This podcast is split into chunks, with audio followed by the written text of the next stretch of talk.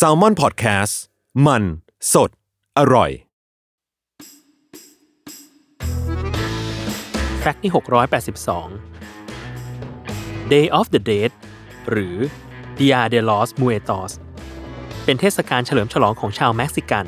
ที่จัดขึ้นเพื่อระลึกถึงสมาชิกในครอบครัว หรือญาติที่เสียชีวิตไป โดยเชื่อกันว่า พวกเขาเหล่านั้นจะเดินทางกลับมายังบ้านที่เคยอาศัยอยู่ ในช่วงระยะเวลา 31 ตุลาคม ถึง 2 พฤศจิกายน เป็นการที่ครอบครัวจะได้กลับมาเจอกันทุกปี แต่เทศกาลนี้ไม่ใช่เทศกาลที่จัดขึ้นมาด้วยความเศร้าอาลัยอาวรณ์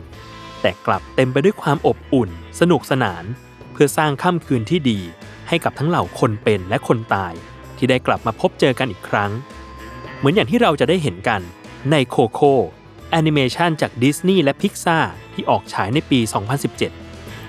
ดยธีมหลักของเรื่องก็จะอยู่ในช่วงเวลาของเทศกาล Dia de los Muertos เด็กชายมิเกล ผู้เกิดในครอบครัวช่างทำรองเท้า มีความฝันว่าอยากเป็นนักดนตรี และตัวหนังก็ได้พาเราไปสำรวจกันถึงโลกแห่งความตาย ที่ตีความออกมาไม่ได้น่ากลัว หรือโดดเดี่ยวอย่างที่เราคิด กลับกันมันทั้งเต็มไปด้วยกลิ่นอายของความอบอุ่นและความคิดถึง นอกจากนี้ในโคโค่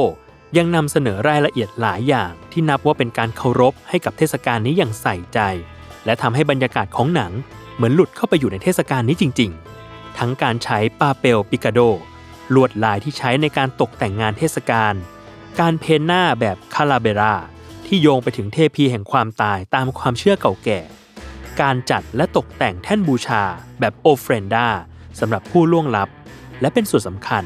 ในการเติมเต็มหนังเรื่องนี้ให้สมบูรณ์นั่นคือดนตรี ที่ทำให้หลายต่อหลายคนอินจนน้ำตาคลอเบ้ากันมาแล้ว หากใครยังไม่ได้ดู หรือดูแล้วอยากกลับไปดูอีก ตอนนี้โคโค่มีให้ดูใน Disney Plus Hotstar Thailand หรือถ้าใครชอบอยากฟังเพลงในหนังแบบจุใจ ก็ยังมี Live to Film Concert ให้ดูเหมือนกัน ในชื่อ A Celebration of Music from Coco